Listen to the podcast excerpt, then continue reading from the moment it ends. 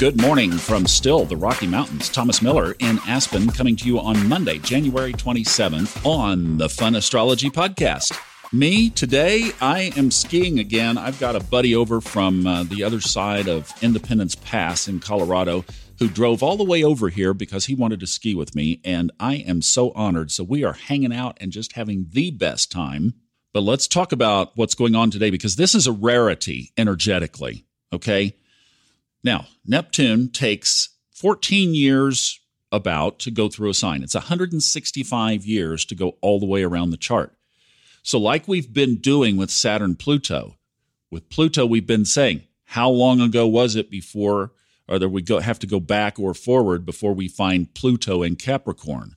Well, we can do the same thing with Neptune in Pisces. It's 165 years. I think we talked about this, what, week before last back there on another episode. But this, now, this is not like Saturn Pluto. It's not that rare.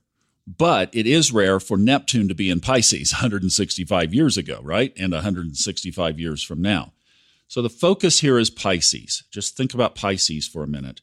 Neptune has been in here. It's at 16 degrees, so it's been in a little over seven years. Now, I haven't gone back and counted how many times Venus has been in Pisces during that time, but Venus, moving faster than the Earth, it orbits the sun every 200 and basically 25 days. So it has been in Pisces with Neptune during this Neptune transit at least eight or nine times. I haven't looked at the exact number, but you get the idea. Every 225 days, it's back. So it will be back in Neptune again. And actually, I did look at this. Give you a little secret. Next time it comes back, it's not going to be square with Mars. Yay, Mars is out of here. So, this transit of Venus going through Pisces has kind of had this overshadow because Mars over in Sagittarius has been square to Venus the whole darn time. Can you say a great big oi?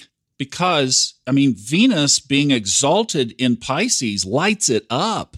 I mean, normally this would be good for your love life. It would be good for your intuition, good for your spirituality, good for your inspiration, artistic expression. I mean, all of this would just be unusually enhanced by this transit, but not this time. So we'll clock off 225 more days and we'll catch it again on the next one, at least without that Mars punch in there. Now, you know, like I said, in my interpretation of astrology, I always keep in mind one thing the universe is built on a law of duality. So I don't go throwing around that one thing is always good or bad.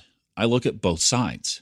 The benefic planets, Jupiter, Venus, tend to have a lighter feel in our life, while the malefics tend to have a, you know, a darker, heavier feel. But all of these energies, represented by the signs and the houses and the planets, all have duality components built into them. So that's where I was saying is if Mars is a little punchy with this square and we're conscious of it, then we can use that tension to flush things out that we need to work on. And this transit now with the moon and Venus and Neptune, now see Venus and Neptune today are at 16 degrees in Pisces. So they are absolutely conjunct. The moon is a little behind at seven degrees, but through the day today, all the way up into this evening, so we're talking about around eight o'clock Eastern time, the moon will then join the 16 degree mark, but Venus will have pulled off. So you're not going to get all three of them at 16 degrees, but you get them really close. So that will be through the day. It's basically this energy is building through the day.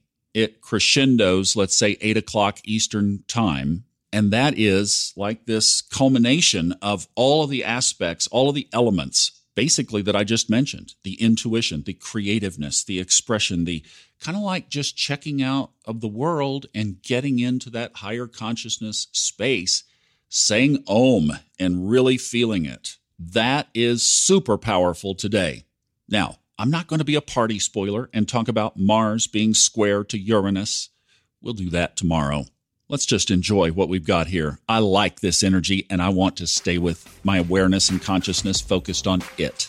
So I hope you have a great Monday. I'll see you tomorrow. One more ski day and then back to the cow pasture to grind out another audiobook. Actually, three. I've got three sitting back there waiting for me. So, anyway, you have a great day. I'll see you tomorrow. Bye bye.